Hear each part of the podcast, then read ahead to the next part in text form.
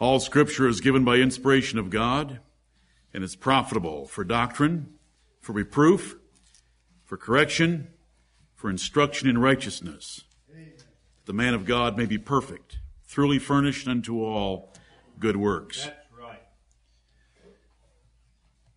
Romans chapter 10. I read to you the first nine verses. Brethren, my heart's desire and prayer to God for Israel is that they might be saved. For I bear them record that they have a zeal of God, but not according to knowledge. For they, being ignorant of God's righteousness and going about to establish their own righteousness, have not submitted themselves unto the righteousness of God. For Christ is the end of the law for righteousness to every one that believeth. For Moses describeth the righteousness which is of the law, that the man which doeth those things shall live by them. But the righteousness which is of faith speaketh on this wise.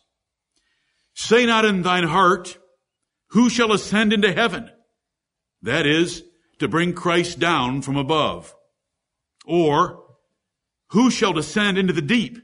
That is, to bring up Christ again from the dead. But what saith it? The word is nigh thee, even in thy mouth and in thy heart. That is the word of faith which we preach. That if thou shalt confess with thy mouth the Lord Jesus, and shalt believe in thine heart that God hath raised him from the dead, thou shalt be saved. Amen. Amen and amen.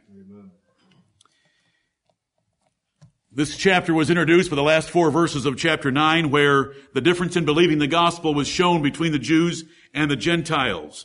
For the most part, Israel did not believe the gospel and there were a great number of Gentiles that were believing it.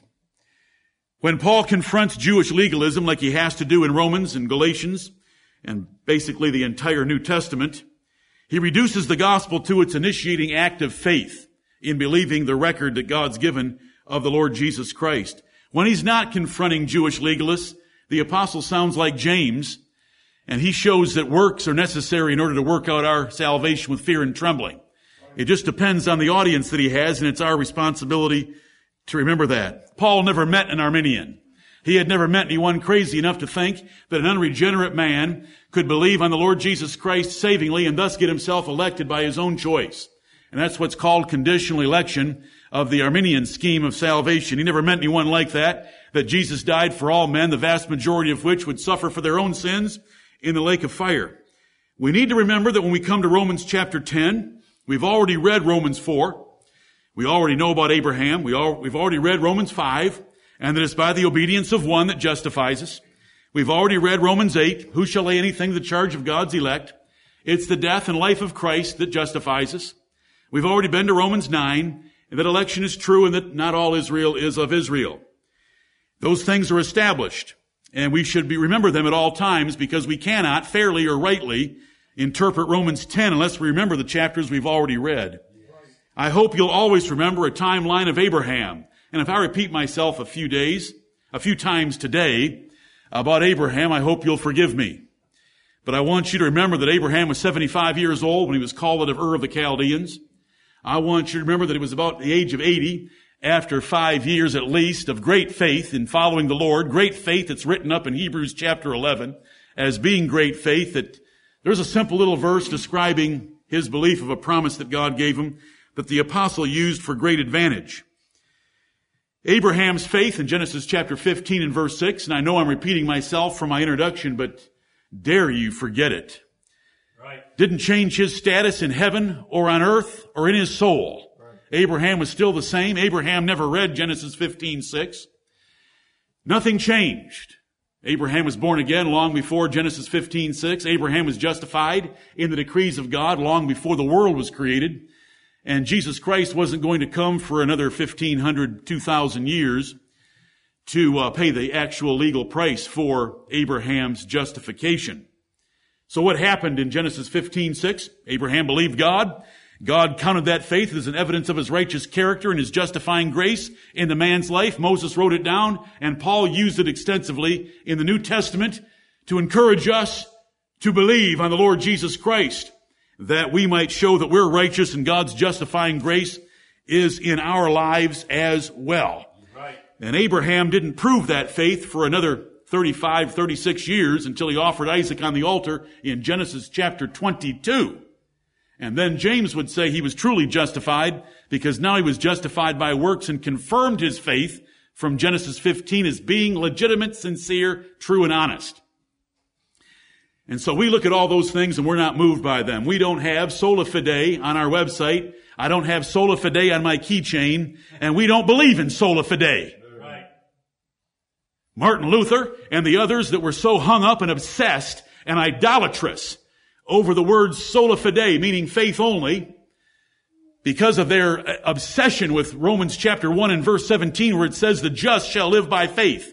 Now when it says the just shall live by faith, I ask you, how in the world do they get to be just? Right. God made them just. Amen. But how are the just supposed to live? By faith. The unjust don't become just by faith. The unjust don't get life by faith. The just live by faith. You know what James would say about faith only? Do you know what James wrote about sola fide? Faith without works is dead. Faith without works is no better than a devil's faith. Faith without works is alone and it's nothing. Thank you, Lord, for the word of God. Amen. Martin Luther was so obsessed about Romans 1:17 because the little tiny bit of light he got out of it that he questioned the uh, apostolic integrity and scriptural authority of the book of James along with four or five others and considered an epistle of straw because he couldn't reconcile it together. I hope that we can reconcile it perfectly well. The initial act of our obedience is faith, but then we're to add to our faith. And there's a number of things listed in 2 Peter chapter 1. Right. Brother, my heart's desire and prayer to God for Israel is, the Israel here has to be elect Israel. We have already had Romans 9, 6 that tells us they are not all Israel which are of Israel. The reason I'm repeating myself is, dare you forget this. I am so tired of picking up commentary after commentary, going to Romans chapter 9 and verse 6 and finding out that they understand that there's an election of grace in the nation of Israel, but by the time they get to Romans 10:1, they've forgotten all about the election of grace that is in Israel that distinguishes between national Israel and elect Israel. That's a shame. That's a terrible shame that your memory is so poor that you can't make it from 9-6 to 10-1 without forgetting what you learned in 9-6. That's like trying to take on uh, a next, the next chapter in geometry and you forgot the axioms of the previous chapters on your way to that chapter. Lord help us. It's a shame. It's a terrible shame. When you come to Romans 10:1, you better ask the question what Israel is under consideration since I have just been told there's more than one and that they're very different from each other. It's a travesty to overlook all that Paul did in Romans chapter 9, proving that there is an elect Israel. And Paul's desire for Israel to be saved, once we understand that it's elect Israel, because it's impossible for Paul to be desiring or praying or working for God to save those that he had purposed not to save. It's impossible that the apostle Paul was spending his life wanting to turn vessels of dishonor into vessels of honor. Right. That he was going to change vessels of wrath into vessels of glory. That's all impossible. It's impossible for the apostle that wrote, so then it is not of him that willeth, nor of him that runneth, that he was going to get some to will and some to run in order to get the mercy and grace of God for eternal life. That's impossible. You say, I'll tell you this is what I say. Lord, I'm a little tiny bit fearful. You're asking us to step out into territory that is held by so few. The vast majority of Christendom stands entirely opposed to us in our interpretation of Romans 10:1. Then the Lord comes to me with a picture of Pope Francis before my eyes.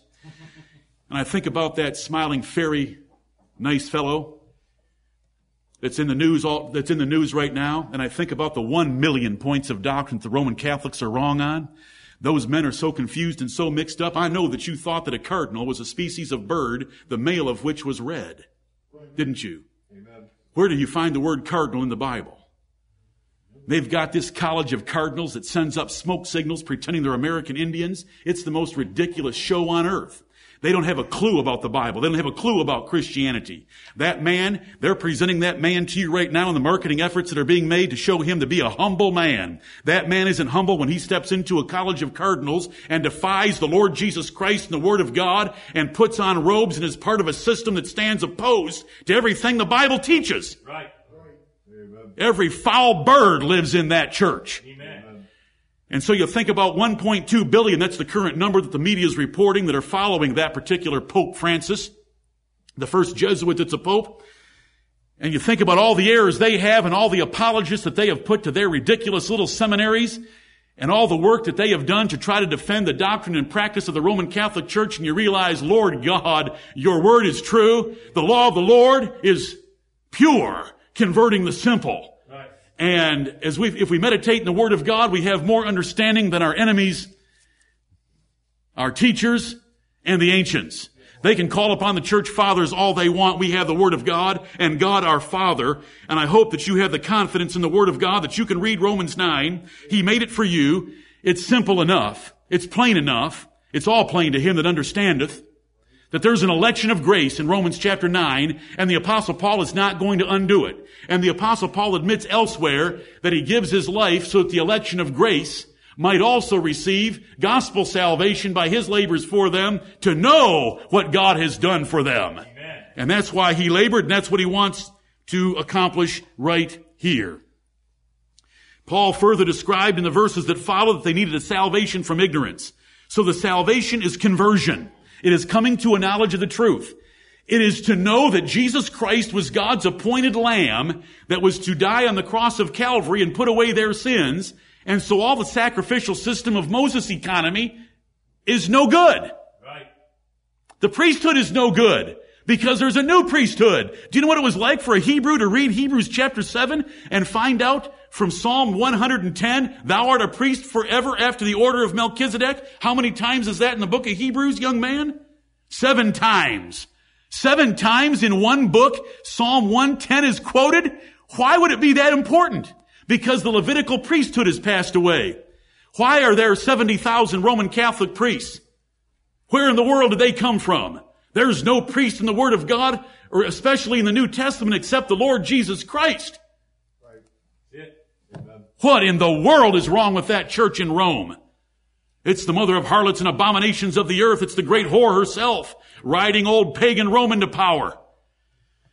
Lord, have mercy upon us and bless us with your truth. We're thankful that there's no sacramentalism in Romans 10, 1 through 9, and we're thankful that there isn't any Arminian doctrine in these verses either. That they might be saved. This is the practical phase of salvation where these elect Israelites can learn that Moses' system was only a schoolmaster to bring us to 30 AD and it's been set aside. The Lord allowed the two covenants to run side by side for 40 years and then he leveled Jerusalem with a plow.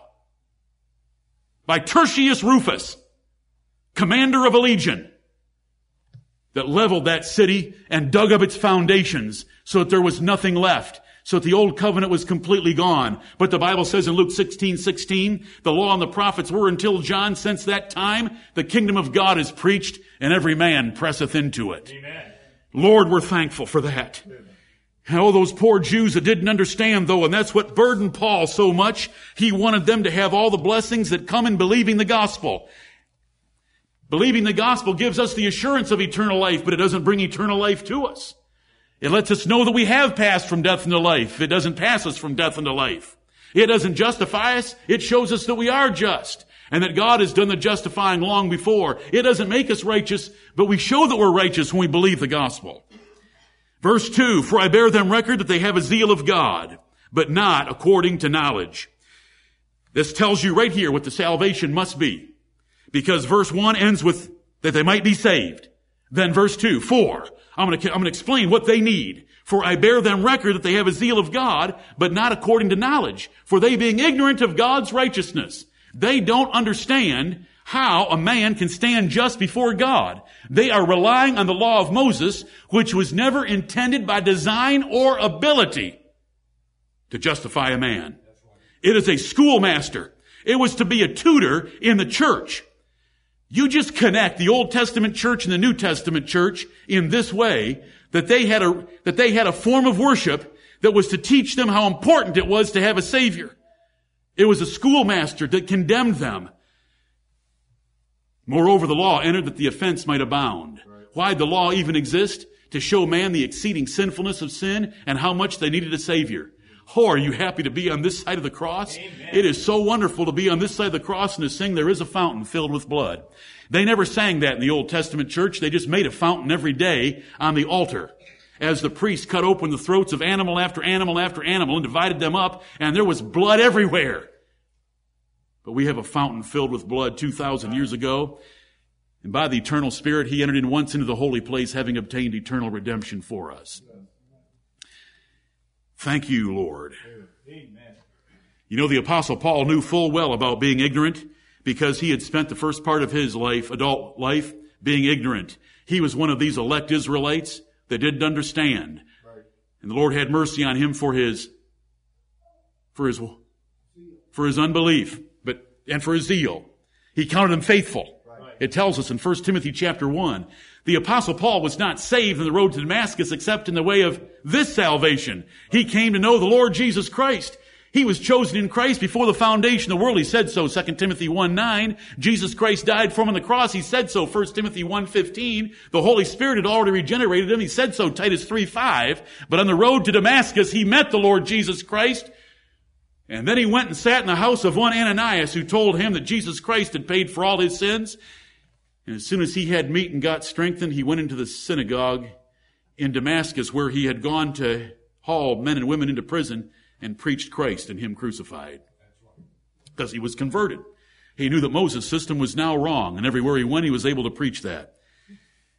There's so much more that could be said, but we don't want to try to say it. They, they're being ignorant of God's righteousness and going about to establish their own. That's a horrible thing. They weren't trying to do it their own way. They weren't trying to do it the Roman Catholic way. They weren't trying to do it the Arminian way. They were trying to do it Moses' way. Right. And Moses' way was God's way externally until Christ came. But even under the old covenant, though that was the way they worshiped externally, and there were slight obscure promises here and there of a mediator that was going to come, it was never designed to justify anyone. It was just to show their sinfulness. Why did the high priest have to go in on the Day of Atonement in year two if in year one he took blood in there and sprinkled it on the mercy seat before God and their sins were put away? Why did he have to go in in year two?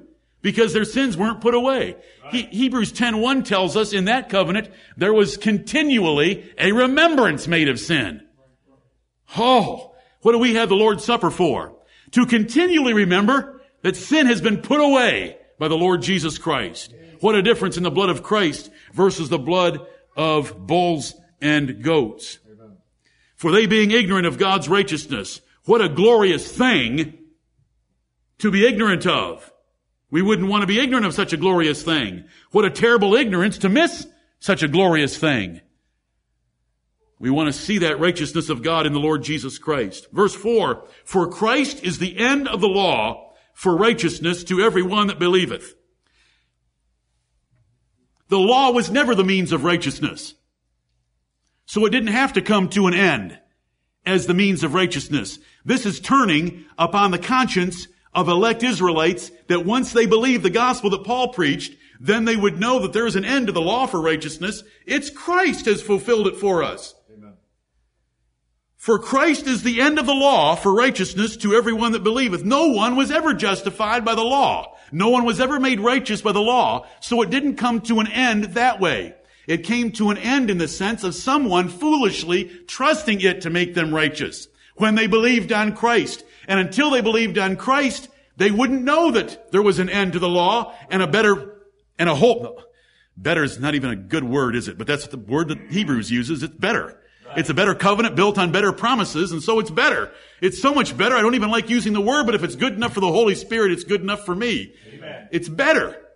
And so for these elect Israelites that have been chosen to salvation, but they didn't hear, hadn't heard, hadn't believed, the gospel that Paul preached yet about Christ being the sufficiency of our justification and righteousness, as soon as they heard it and as soon as they believed it, Christ put an end to all that law stuff they were doing. Amen. That's what verse 4 means. Right. For Christ is the end of the law for righteousness to everyone that believeth.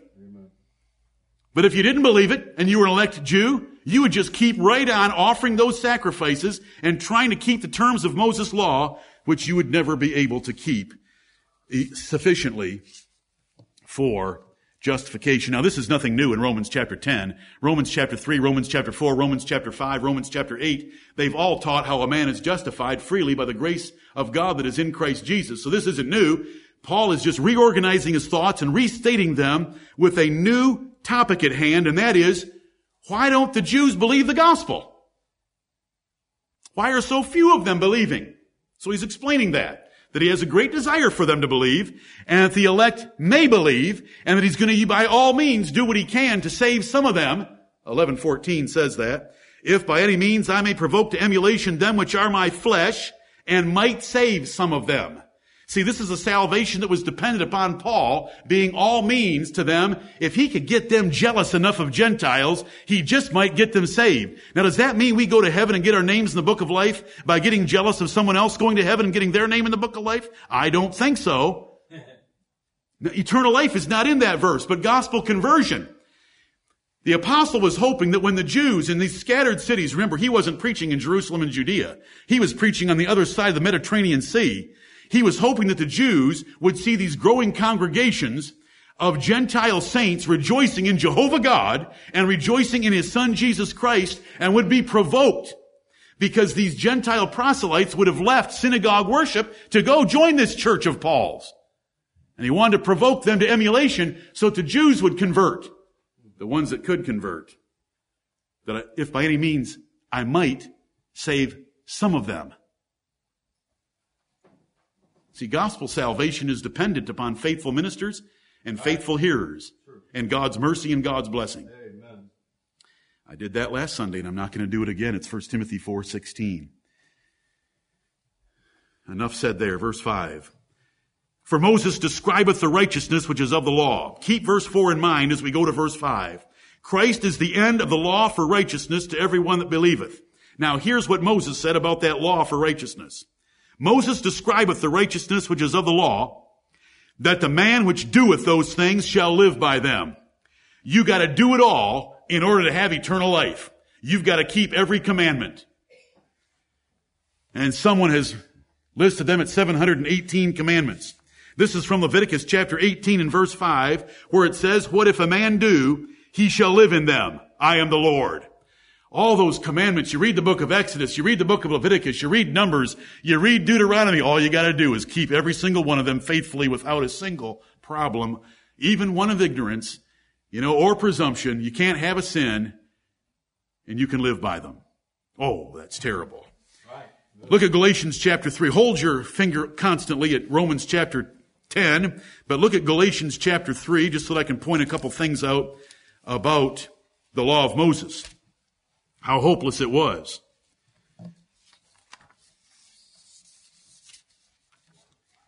Justification under Moses' law was do and live, depending on the sinner's ability for perfection. Moses' law was hopeless. No man could keep its terms, and God intended it to be hopeless. Galatians chapter 3 and verse 10. For as many as are of the works of the law are under the curse. For it is written, Cursed is every one that continueth continueth. That means you're always doing them. Continueth not in all things which are written in the book of the law to do them. Everything the Old Testament had written down, if you didn't continue doing them all, then you're under the curse of the law. That is a hopeless religion. So that's Galatians 3:10. Look at verse 21. Is the law then against the promises of God? When we start to understand the law that way, is it against the promises of God? No, it was never, it was never intended to bring us the promises of God. God forbid. For if there had been a law given which could have given life, verily righteousness should have been by the law. That's right. If, if God could have given us a set of laws by which us keeping them, we could gain eternal life by obedience to Him, that's the way eternal life should be. We should earn it. I appreciate the prayer that was made this morning in a six letter word that was let loose by our young brother Adam, that God and his means of justifying us has been unfair. Right. I hope that reaches a few more ears beyond this congregation. What, what would the young man mean when he says that the way that God has justified us is unfair? It's grace. Right. Grace is unfair because fair means we would be condemned. God forbid if there had been a law given which could have given life, verily righteousness should have been by the law. But the scripture hath concluded all under sin that the promise by faith of Jesus Christ might be given to them that believe. It's the Lord Jesus Christ that secured our justification and our righteousness, not the law. The scripture, and it just, it goes on to say before faith came, and that is the object of faith, the Lord Jesus Christ. They always had faith. But there wasn't faith in Christ until Christ came because Christ wasn't known fully until he came. Before faith came, I've preached this all to you before. It's called Galatians chapter 3. We were kept under the law, shut up unto the faith which should afterwards be revealed, gospel faith. Wherefore the law was our schoolmaster to bring us unto Christ that we might be justified by faith. But after that faith is come, once the Lord Jesus Christ was here in gospel faith, we're no longer under a schoolmaster. For you are all the children of God by faith in Christ Jesus. We don't get to become the children of God by being circumcised. We don't get to become the children of God by the law of Moses, but by believing on the Lord Jesus Christ who has made us accepted in the beloved and brought about the adoption of sons as Ephesians chapter 1 and verse 5 describes. And he sends the Spirit of God into our hearts whereby we cry, Abba Father, because we are sons. Right. Not in order for us to be sons as Galatians chapter 4, 4 through 6 and Romans chapter 8, 15 through 17 would tell us. Moses describeth the righteousness which is of the law in Romans 10, 5. To the man which doeth, doeth those things shall live by them. James 2.10 would say if you fail in one point of the law, you're under the condemnation of the whole. You're guilty of all. You know, that doesn't mean if you commit this sin, you're guilty of that sin. It means if you commit this sin, you're guilty of the combination that would come upon a man for the entire law.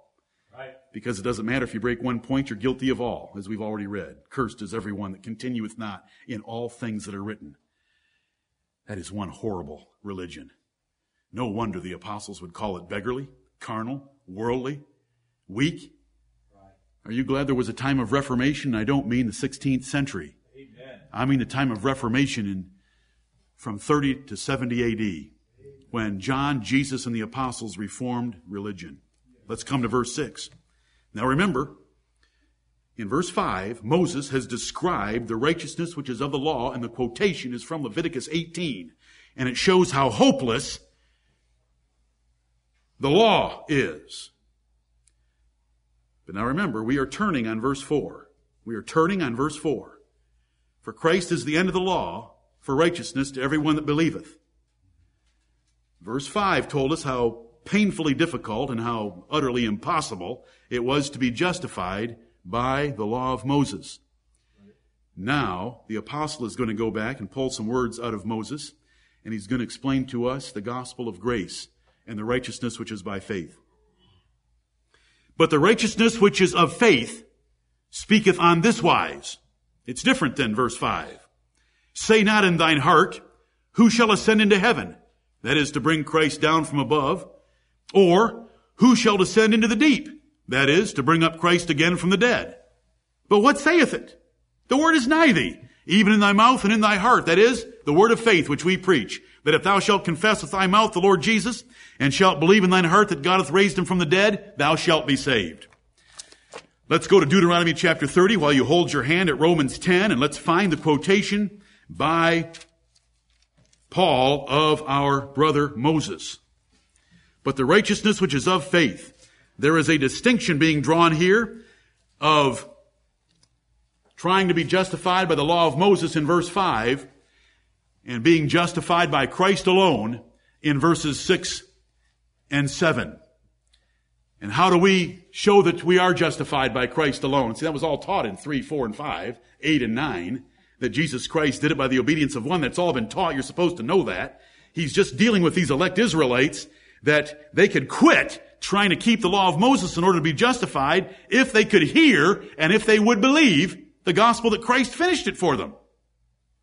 And so the apostle is going to go to Deuteronomy chapter 30. Now we are in the last minutes of Moses' life.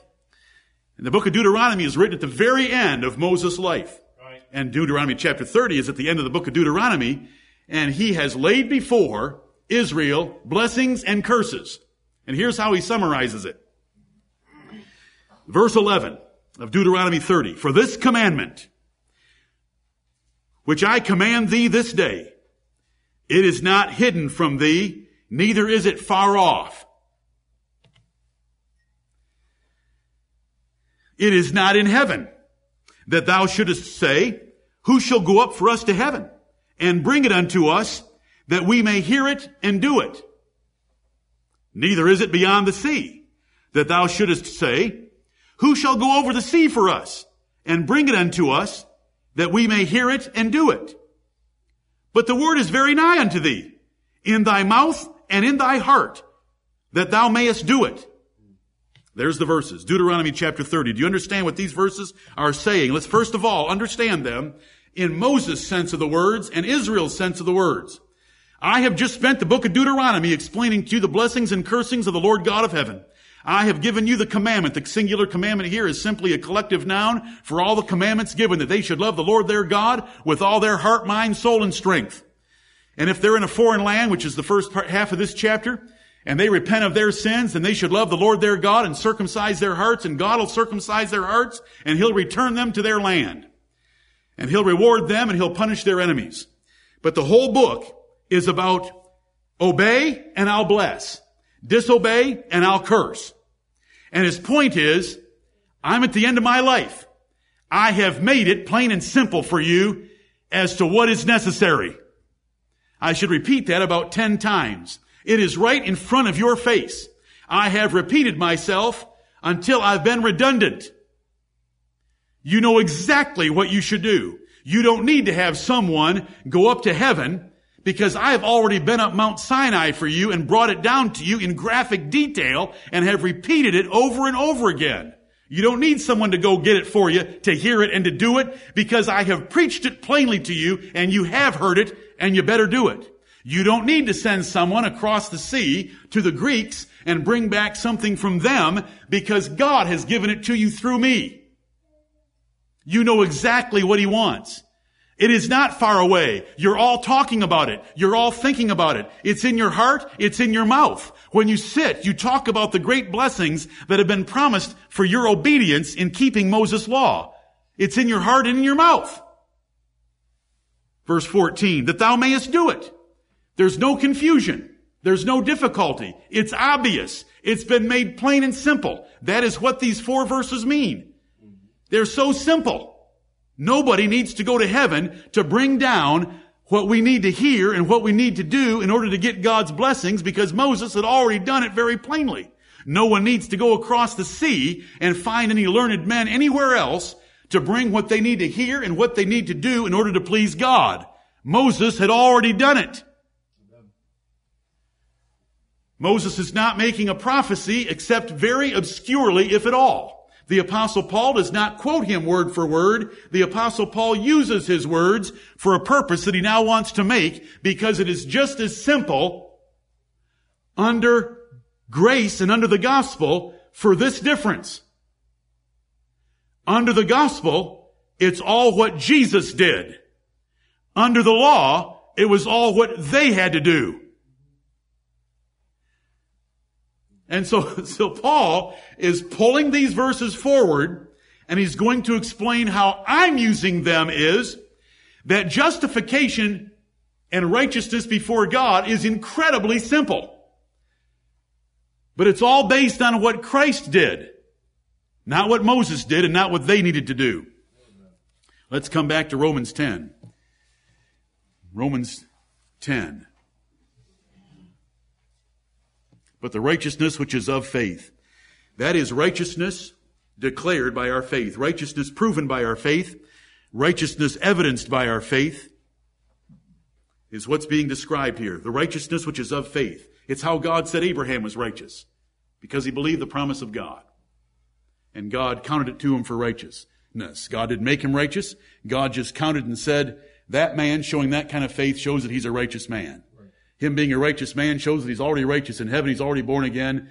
and all that and so forth and so on, but we've already been over those, those, those things before we get to Romans 10.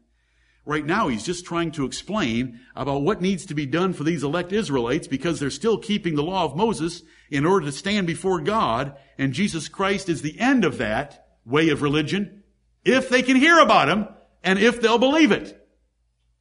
But what, verse 6, but the righteousness which is of faith speaketh on this wise. Say not in thine heart. And he's, he's corrupting Moses a little bit just to use it. That's a very popular passage back there and very powerful passage that the, the, the covenant of law works that Israel had was very obvious and very plain and right before them and they fully understood it. They didn't need any more explanation. Moses had reached the end of his sermon and he said, it's all been plain. Now it's time for me to die. He went up into Mount Nebo and looked over the Jordan River and saw the land of Canaan and God buried him. And his spirit went to be with his people. But the righteousness which is of faith speaketh on this wise, say not in thine heart.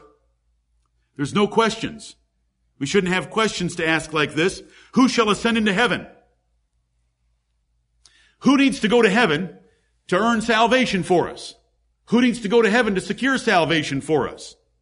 It is less who's going to go to heaven. It is more, is, I meaning who's going to be saved. It is more, much more, who's going to go to heaven and bring down the way of salvation for us. Just like it was under Moses. I'm going to keep Moses in tension by the words as far as I can, but see, the apostle's going to set me straight in what's in parentheses right next. Because if you have any doubt about how righteousness is obtained, if you think who is going to go to heaven and bring it to us? What minister is going to come down and show it to us? Who is going to get us righteous before God? Who is going to justify us?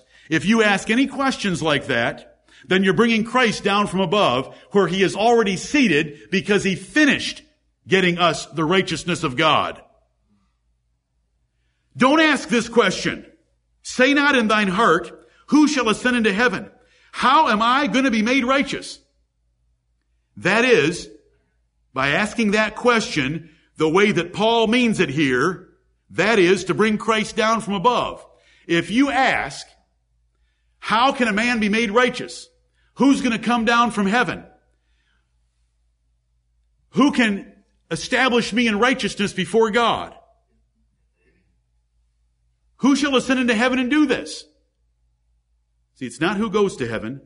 It's who, who's going to ascend into heaven and accomplish this for us because it says that is to bring Christ down from above. The whole point here is turning on the way you're asking the question is you're putting justification and righteousness in doubt, and it is not in doubt since the Lord Jesus Christ said it is finished. Right. And when he said it is finished, he spent a few days here on earth to prove that he was alive after his resurrection. Then he went to heaven and sat down on the right hand of the majesty on high. Hebrews 1 3 would tell us, having purged us by himself, he sat down. Right. And so, see, that is to bring Christ down from above. If you are questioning, how can a man be made righteous? It's already been done. How is a man made righteous under the law of Moses? Verse 5. By doing every commandment continually. How is a man made righteous under the, the gospel of, or the, or righteousness which is by faith? or the gospel of grace. They both mean the same thing. It's just that Paul is using the word faith here repeatedly for his purpose against the Jews and against Israel's Israelites who were trusting in Moses' law. What's the difference? One was you have to continually do everything. The other one is it's already done. No one needs to go anywhere and do anything because Christ already descended and ascended for us. Ephesians chapter 4 verses 8 through 10. There is nothing else to be done. And if you ask any question of who's got to do this or who needs to do that, if there's any willing, if there's any running, if there's any doubt, if there's any question of who's going to be saved, how are they going to be saved, how will they hear the message, you are missing the point. Your question is out of line because you're going to bring Christ down from heaven who finished us being justified and made righteous to be able to stand before God. And if we ask any question like that, then we bring Christ down and undo his finished work. Romans 5 has already told us it is by the obedience of one that many are made righteous. Right.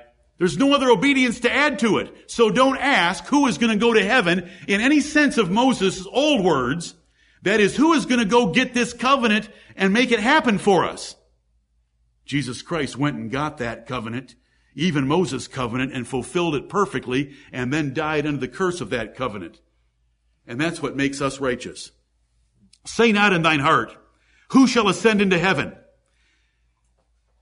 That is, who is going to go make peace with God? Who is going to go bring us the righteousness which is of faith? No one needs to do that. Jesus Christ did it all. And if we ask that question in the way that Paul is condemning, then we bring Christ down from above. You know, Rome does it with sacraments. The Arminians do it with your faith being necessary.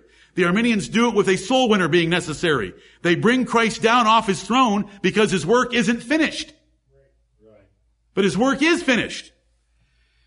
Verse, the second question is in verse 7. Or, here's another question, and it's from Deuteronomy 30.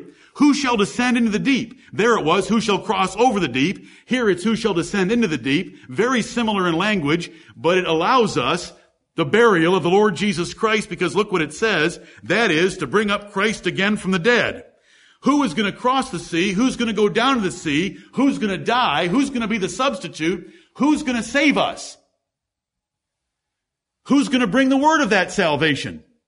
Do you know who brought the gospel of grace? It is the Lord Jesus Christ. The apostle, I mean, our brother John the Baptist brought one message. Right. The baptism of repentance in preparation for Jesus Christ. Jesus Christ brought the gospel of believing on Him. He not only earned it, He brought it and commenced its preaching and then ordained other men to preach it. See, Moses was the one that went up on Sinai and brought down the law. And he said, we don't need any, we don't have to ask who's going to go to heaven and tell us how to get God's blessings. We don't need someone to cross the sea to get God's blessings. I've done it for you. Under the righteousness which is of faith, Jesus Christ did it all for us. He descended, He ascended, He accomplished everything, He finished the work, He sat down, we were made acceptable, God was satisfied, it was finished. Who shall ascend into the deep? That is to bring up Christ again from the dead. The righteousness which is of faith speaketh on this wise.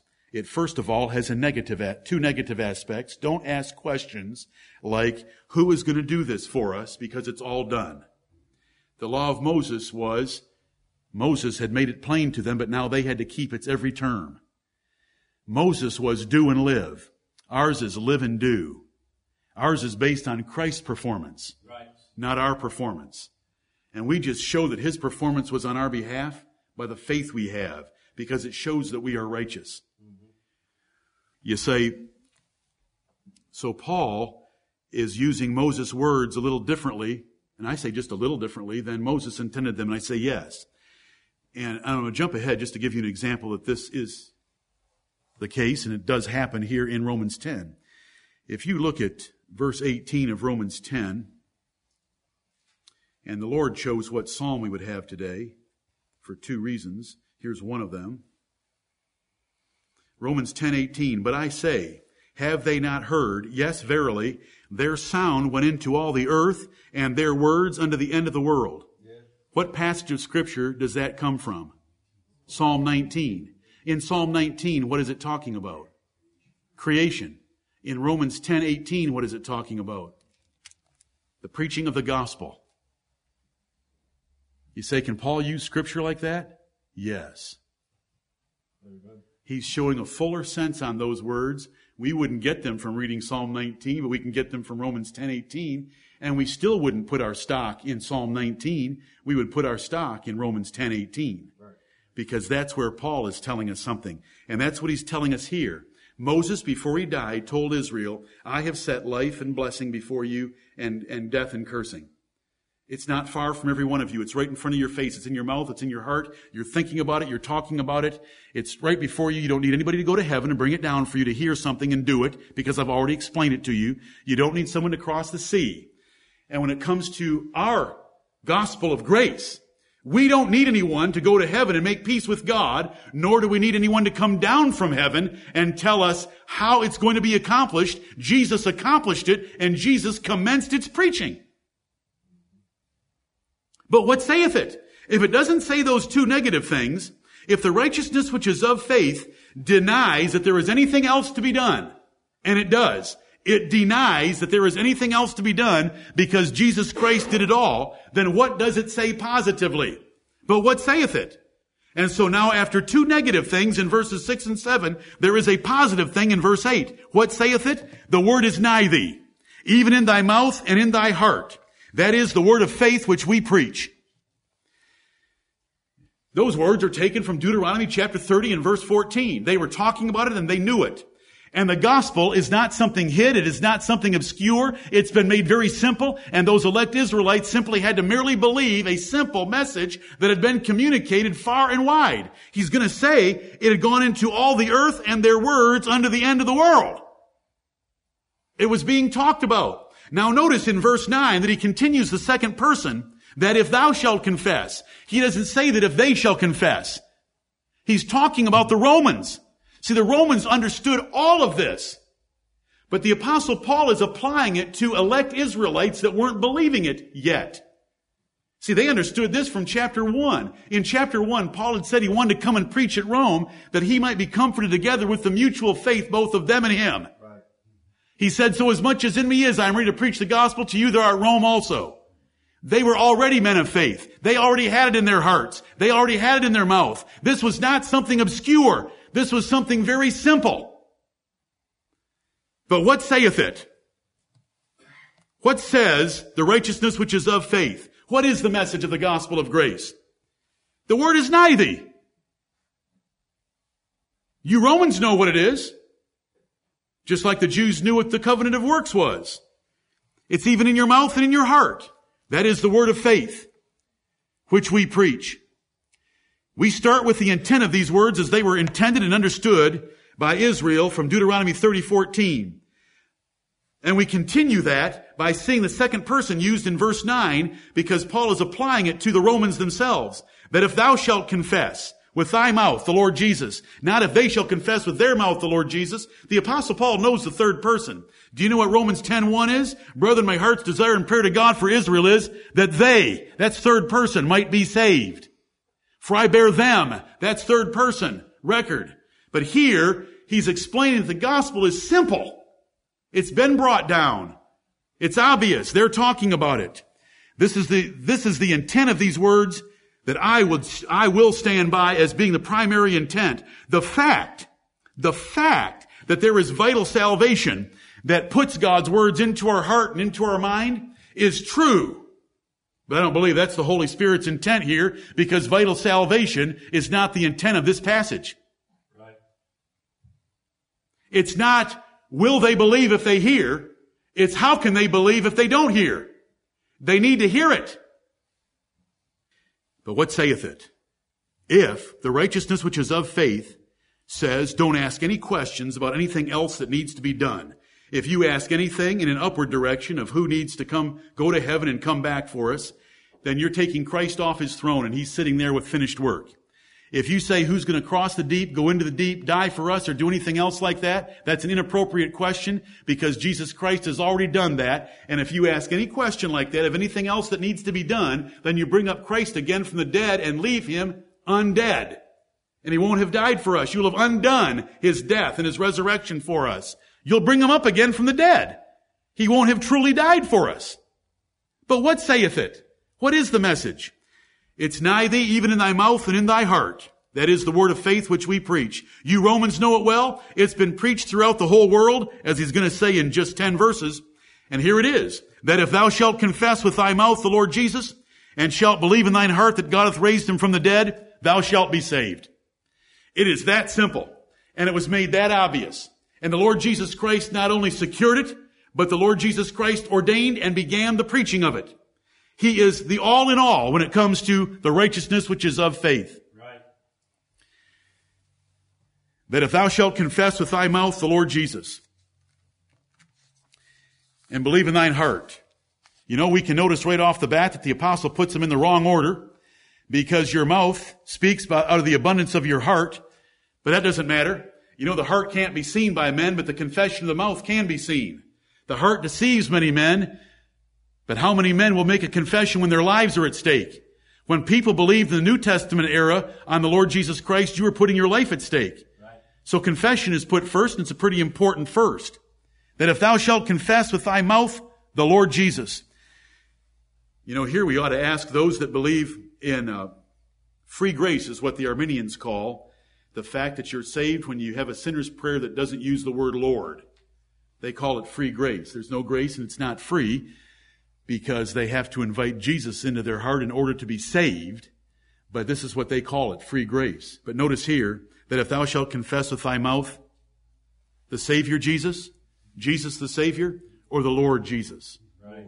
Just some of you have never even heard of that controversy, and I wish you knew how much it rages among those poor people who want to water the sinner's prayer down as far as they possibly can to get as many saved as they can that don't have to make any kind of commitment at all, not even a four letter verbal word, Lord, in their sinner's prayer. Faith in the heart and confession of the mouth were what the apostles required and taught everywhere. This was the gospel. The first evidence of salvation is to believe on the Lord Jesus Christ. The Lord Jesus Christ, risen from the dead, assigned his eleven apostles to go and preach the gospel to every creature. He that believeth and is baptized shall be saved. Belief, baptism shall be saved. What salvation's under consideration? First of all, the salvation that we've already been told here in the context. 10.1, a salvation from ignorance to a salvation of knowledge, so that they would no longer be trusting the works of Moses' law for their justification and righteousness. So first of all, it's a salvation of conversion to the truth that they will not be led astray nor falsely trusting in Moses' system for their justification. To believe on the Lord Jesus Christ, and it's already been taught through the whole epistle. Please remember all that's already been said. If we believe on the Lord Jesus Christ, look at Romans 4 again. I got to read to you the last three verses. This has already been taught, so see this is no surprise, and we should never jump into a chapter and think that we can understand it and have it be obvious to us unless we keep everything in mind we've read before. Romans 4:23 speaking of Genesis 15:6 and Abraham believing God and it being imputed to him for righteousness Abraham being declared a righteous man by the faith that he showed in Genesis 15, 6, it says in Romans 4:23, now it was not written for his sake alone that it was imputed to him, but for us also, to whom it shall be imputed, if we believe on him that raised up Jesus our Lord from the dead. See, Jesus our Lord, the Lord Jesus. And if you believe in your heart that God hath raised him from the dead, thou shalt be saved who was delivered for our offenses. He is the one that descended. He went down into the deep. He ascended up into heaven and he sat down at God's right hand and was raised again for our justification. That is how our sins are paid for by the death of Christ. That is how we are justified by the resurrection of Christ. How do we know that applies to us? By believing on the Lord Jesus Christ. By believing Jesus, our Lord, was raised from the dead by God. God counts that as an evidence of us being righteous men, women, boys, and girls. That was taught back in chapter 4. And the Romans full well knew it, and Paul appeals to it here that the, that's been preached everywhere by the apostles, and everyone understands it. But he wants to keep preaching, and if by any means I can provoke these Jews that are my kinsmen and of my nation to emulation, that they'll believe it. Because he's going to point out that it's been preached but they can't hear without a preacher. But hasn't the word gone everywhere? Didn't God ordain enough preachers to get the gospel to where he wanted it to go? And yes, he had. And he's going to explain over these three chapters why some of Israel didn't believe. Which is another subject for another chapter, but it's chapter 11. We're going to get to that, that some of God's elect have been blinded so that you can have the benefits of the gospel. And that you could have the benefit of the church by being taken from the Jews and given to the Gentiles that if thou shalt confess with thy mouth the Lord Jesus. You know, when the Philippian jailer asked Paul and Silas, What must I do to be saved? His answer was the answer we should always have. Right. Believe on the Lord Jesus Christ, and thou shalt be saved. Exactly what balance that the jailer had in his mind between I want to be saved from all the false doctrines and lies of Roman religion and I want to be able to stand before Jehovah God, the creator of heaven and earth, and be righteous in the day of judgment to whatever balance we don't know. Doesn't really matter. Because I can tell you this, what the apostle Paul meant by the words. He didn't mean that you get elected that way, nor justified that way, nor regenerated that way. But there are two phases of salvation that come after believing. And that is to be converted from errors and lies to the truth. And that is to have the evidence that when you stand before God, you will be judged righteous. And that's what it means right here. But the first emphasis we're going to put on conversion because that's what's being run from verse 1. Brethren, my heart's desire and prayer to God for Israel is that they might be saved. Jesus Christ has done it all. It's very unlike Moses' religion where they had to do it all. And it's so simple. You Romans know it fully well. It's in your heart. It's in your mind. We've discussed it all the way through the eight chapter, the nine chapters leading us up to chapter 10, that if thou shalt confess with thy mouth the Lord Jesus, which was identified in 423 and 24, which I just read to you, which was identified in Romans 1:16, for I am not ashamed of the gospel of Christ, for it is the power of God unto everyone that believeth, to the Jew first and also to the Gentile. It's been taught, been taught, been taught, been taught.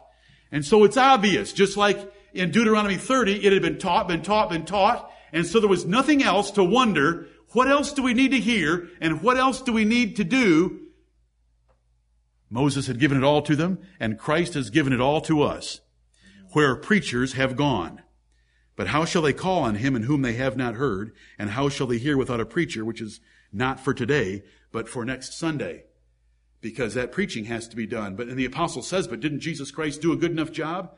By the preachers that he ordained? Yes. In verse 18, which I've already taken a little jump ahead and shown you, Amen. it was preached everywhere. That if thou shalt confess with thy mouth the Lord Jesus.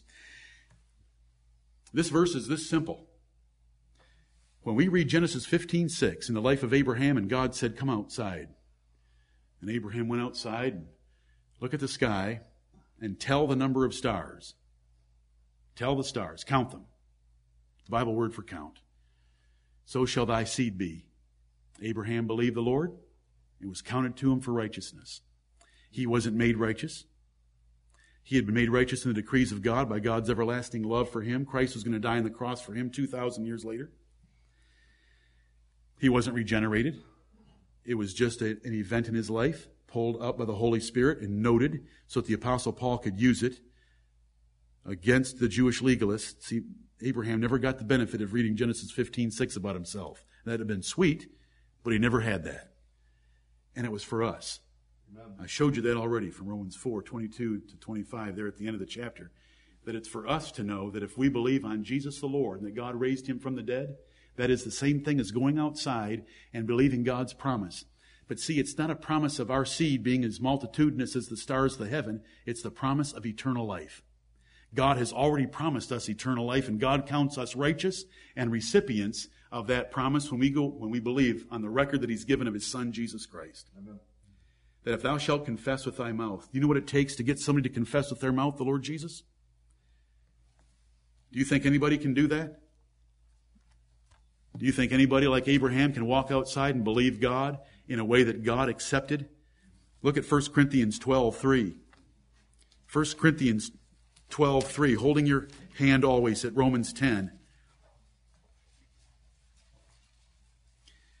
Romans 10, 9 teaches us that by the act of faith of believing the record God has given of Jesus Christ, we evidence our righteousness just like Abraham evidenced his by believing God. Paul in this epistle and elsewhere declared Abraham to be the best example of justification in the Bible.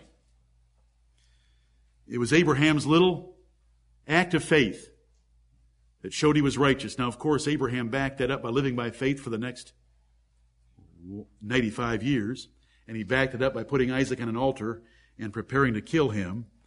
And we want to back up our faith with works as well. 1 Corinthians 12:3 says this, "Wherefore I give you to understand, this is something we ought to understand, no man speaking by the Spirit of God calleth Jesus accursed, and that no man can say that Jesus is the Lord but by the Holy Ghost." It is impossible for you to say that Jesus is Lord and to believe what Romans 4 expects you to believe and what Romans 10 expects you to believe without the Holy Ghost already being present in you. That is what brings about saying Jesus is Lord and speaking about Him as Lord. And this was part of the criteria in 1 Corinthians 12 to judge spiritual gifts, to know which ones were from heaven and which ones were not, as to what they would say about the Lord Jesus Christ. Confessing with your mouth had better result in a changed life because the Lord knows the difference between confession with your mouth that is not sincere and confession that is. Look at John 2. And remember with me as you turn to John 2, remember that there is another spirit that bears witness of another Jesus according to another gospel in 2 Corinthians 11. There are lots of people that believe in a Jesus, but it's not the Jesus of the Bible and it's not the confession of their mouth and the belief in their heart that is the evidence of a righteous soul. Right. Look at, look at John. I want to show you a couple examples of these. John 2.23. Now when he was in Jerusalem at the Passover, in the feast day, many believed in his name. Many believed in his name. Many believed in his name. What was his name? Christ. The Messiah when they saw the miracles which he did. But Jesus did not commit himself unto them because he knew all men and needed not that any man should testify of man, for he knew what was in man. He did he knew that they were insincere believers. They were just looking at the miracles. They weren't looking for someone to humble themselves to and obey in all that he taught in Matthew chapters 5, 6, and 7. They were just looking at a miracle worker. Look at chapter 6. I've preached chapter 6 to you before. It's a wonderful passage about those who so who believe on Jesus in a way that is not evidence of righteousness at all. Verse 14, then those men, when they had seen the miracle that Jesus did, notice it's the same impetus. And, and what is it? It's the feeding of thousands. This is of a truth that prophet that should come into the world. When Jesus therefore perceived that they would come and take him by force to make him a king, he departed again into a mountain himself alone. They had their idea of what their Messiah should look like, and they were going to get him to be king right now so he could deliver them from Rome. But that isn't, that isn't believing on the Lord Jesus Christ. Because you need to eat of him, eat of his flesh and drink of his blood, as he is going to go on and say in here, and believe on him as a savior, not as a king as a savior first. And this kingship here was not the lordship of their lives that they were willing to give him. It was just their political concern and a free lunch that they had. And he said, it's not that bread that I just made from that boy's lunch. I am the bread of heaven and you have to eat of me in order to have eternal life. And he goes on and explains that everyone that the Father gave him would come to him and would believe on him and he would raise them up at the last day. Verses that we appeal to often in verses 37 through 39. And in 44 he says, No man can come to me except the Father which hath sent me draw him. And he pokes these Jews a little bit further and they wouldn't believe. And they didn't believe. We come over, and more could be said. Look at chapter 7 and verse 31. John 7, 31, and many of the people believed on him and said, and many of the people believed on him and said, When Christ cometh, will he do more miracles than these which this man hath done? Now is that believing on him when you're asking at the same time you're believing, I can't wait till Christ gets here because he's going to have more miracles than this man, won't he? John chapter 8 and verse 31, verse 30. And as he spake these words, many believed on him. Then said Jesus to those Jews which believed on him, if ye continue in my word, then are ye my disciples indeed. Notice, verse 30 has many believing on him. And Jesus immediately confronts them by saying, if ye continue in my word, then are ye my disciples indeed. You're true disciples. Right now you're just making a profession of being my followers. He poked them just a few verses and they wanted to kill him. And he said, ye are of your father the devil. He that is of God heareth God's words. Ye therefore hear them not because ye are not of God. John 8, 47. So back to Romans 10 and verse 9, we have to understand when we read about the confession of Jesus Christ with our mouth, that we better believe in our heart sincerely and keep up that believing and stay in His Word. Abraham continued. Now Abraham had his weak moments and it's wonderful to read the life of Abraham because it comforts us because we've all had our weak moments. Abraham had a weak moment the very next verse. Genesis 15, 6. Go read Genesis 15, 7 and 8. But that's for later. Abraham, why did Abraham ever marry Hagar and have Ishmael? Because he had a weak moment. When, when Ishmael was growing up, why did he tell the Lord that he didn't really want it to be Isaac, he wanted it to be Ishmael because he had fallen in love playing basketball with Ishmael? Oh, that Ishmael might stand before thee. That's, that's kind of weak faith. But you know what? When he was 100 years old and God said, uh, next year about this time, you're going to have a little boy and Sarah's going to be nursing it. You know, he laughed at first, another weak moment. Isn't that comforting? Another weak moment, another weak moment. Isn't it comforting that it says he staggered not at the promise of God through unbelief, but was strong in faith, giving glory to God that what he had promised, he was able also to perform. Amen. In the New Testament, through the blood of the Lord Jesus Christ, when it looks back at Abraham, what does it pick up? Weakness in faith or strength in faith? Does it say in Romans 4, and being not weak in faith? How's that possible when he was so weak in faith at times? Because overall he was strong in faith, and through the blood of the Lord Jesus Christ it cleanseth us from all evil and all that weakness and sanctifies everything we do. Amen. Romans 10 9 tells us that if we shall confess with our mouth the Lord Jesus and shall believe in our hearts that God has raised him from the dead, we shall be saved. How will we be saved? We'll be saved from false confidence in the law, which is what Paul's whole point is here. We'll, we'll be saved to the assurance of everlasting life. These things have I written unto you that believe in the name of the Son of God, that ye may know that ye have eternal life. So when we stand before God in the great day of judgment, we know we're going to be judged righteous because we believe the record that God has given of His Son. We don't do this to get born again. We don't do this to get elected. We don't do this to get justified. We do this to be saved from false confidence in our works of establishing our own righteousness. We do this in order to rest under His light yoke and easy burden. We do this to enjoy His rest of Hebrews chapter 4. That's why we believe. Look at Luke chapter 6 and verse 46. Lots of people make a confession with their mouth about the Lord Jesus. And it goes nowhere and it means nothing. This is true confession and, it's assumed in this passage. The apostle Paul isn't going to run off now for two chapters about doing good works because that would defeat his purpose of explaining to the Israelites that there's no more work to be done. Anywhere else he will. He'll say, work out your own salvation with fear and trembling. But he's not going to put that right here. That would be counter to what he needs to accomplish Right. with elect Israelites.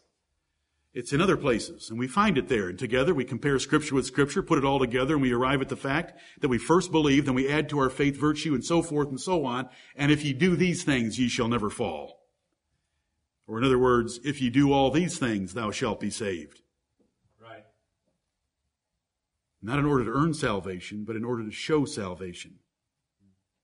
Luke chapter 6 verse 46. Why call ye me Lord, Lord, and do not the things which I say? See, if we say Lord, if we make a confession of Lord, if we say, I believe that God raised Jesus the Lord from the dead, I want to be baptized in the name of Jesus my Lord, we can say all that. Why call ye me Lord, Lord, and do not the things which I say? And he goes on to describe about a man building his house on a rock or a man building his house on sand. And when the storm comes, and this storm, according to Matthew chapter 7, is the storm of the great day of judgment, that man's going to fall. Though he was using the name Lord. Look at 13, Luke 13. This is for all these Arminians that want to get some sinner to pray a sinner's prayer and think that they're saved by uttering a few words. Luke 13, verse 23. Then said one unto him, Lord, are there few that be saved? And he said unto them, Strive to enter in at the strait gate. For many, I say unto you, will seek to enter in and shall not be able. When once the master of the house is risen up and hath shut to the door, and ye begin to stand without and to knock at the door, saying, Lord, Lord, open unto us. And he shall answer and say unto you, I know you not whence ye are. Then shall ye begin to say, We have eaten and drunk in thy presence, and thou hast taught in our streets. But he shall say, I tell you, I know you not whence ye are. Depart from me, all ye workers of iniquity. Do you understand the importance of us living a converted, sanctified, holy, and righteous life to give the evidence that we are in the number of those calling on the name of the Lord Jesus Christ in sincerity and in truth?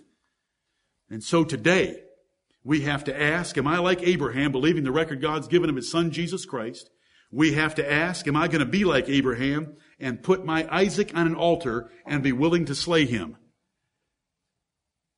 Whatever those things are in our lives that are our temptations away from the Lord Jesus Christ, whatever secret sins they are, whatever things we need to give up for the gospel's sake, the apostle Paul said he counted all things but loss for the knowledge of Christ Jesus his Lord. Did he look like Abraham? Indeed he did. Right. We want to look like Paul because Paul said, be ye followers of me and of them that walk like me so that you have us for an example.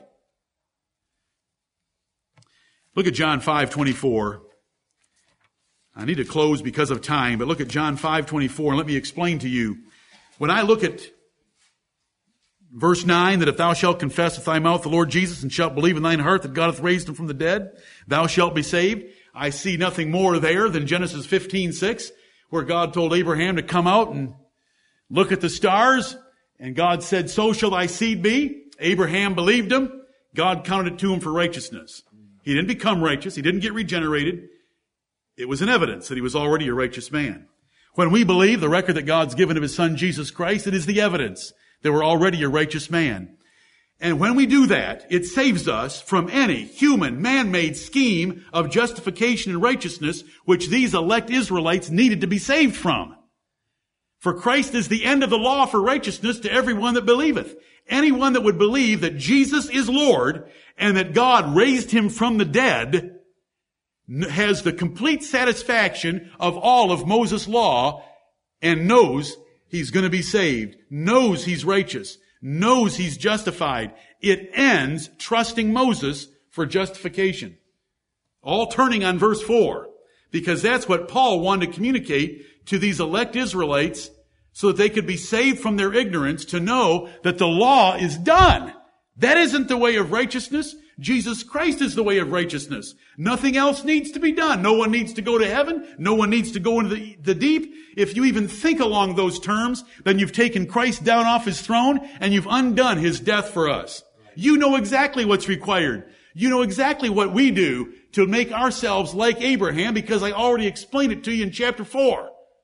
Believe on the Lord Jesus Christ that God has raised him from the dead and thou shalt be saved. You'll be saved from false confidence in Moses and you'll be saved with the assurance that you'll stand before God justified and righteous.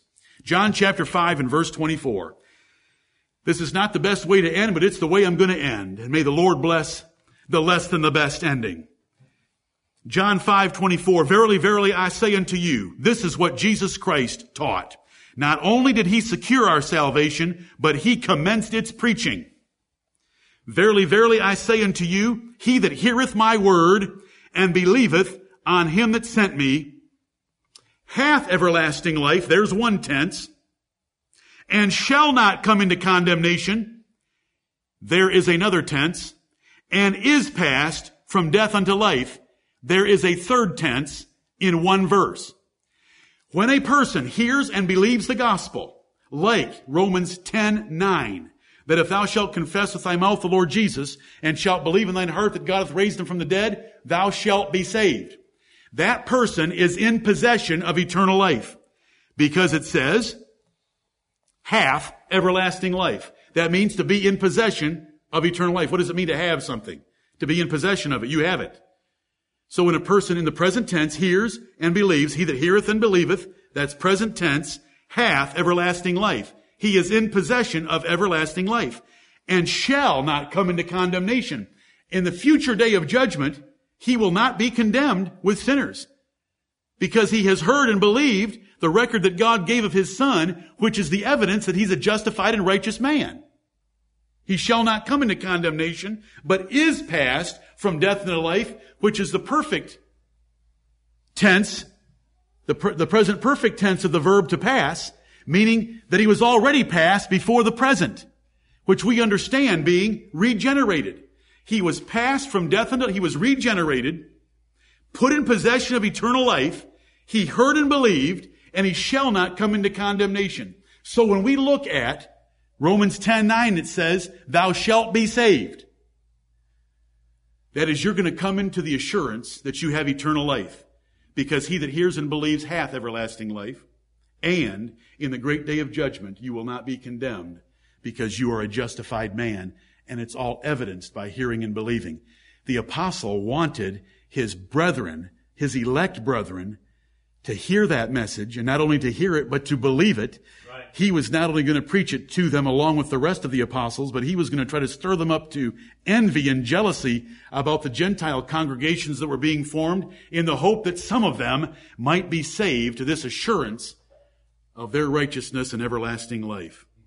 We don't look at Romans 10 9 and see there that, that that's how we get born again. We're born again before we get to Hebrews 10, I mean, Romans 10 9, or no one would ever believe.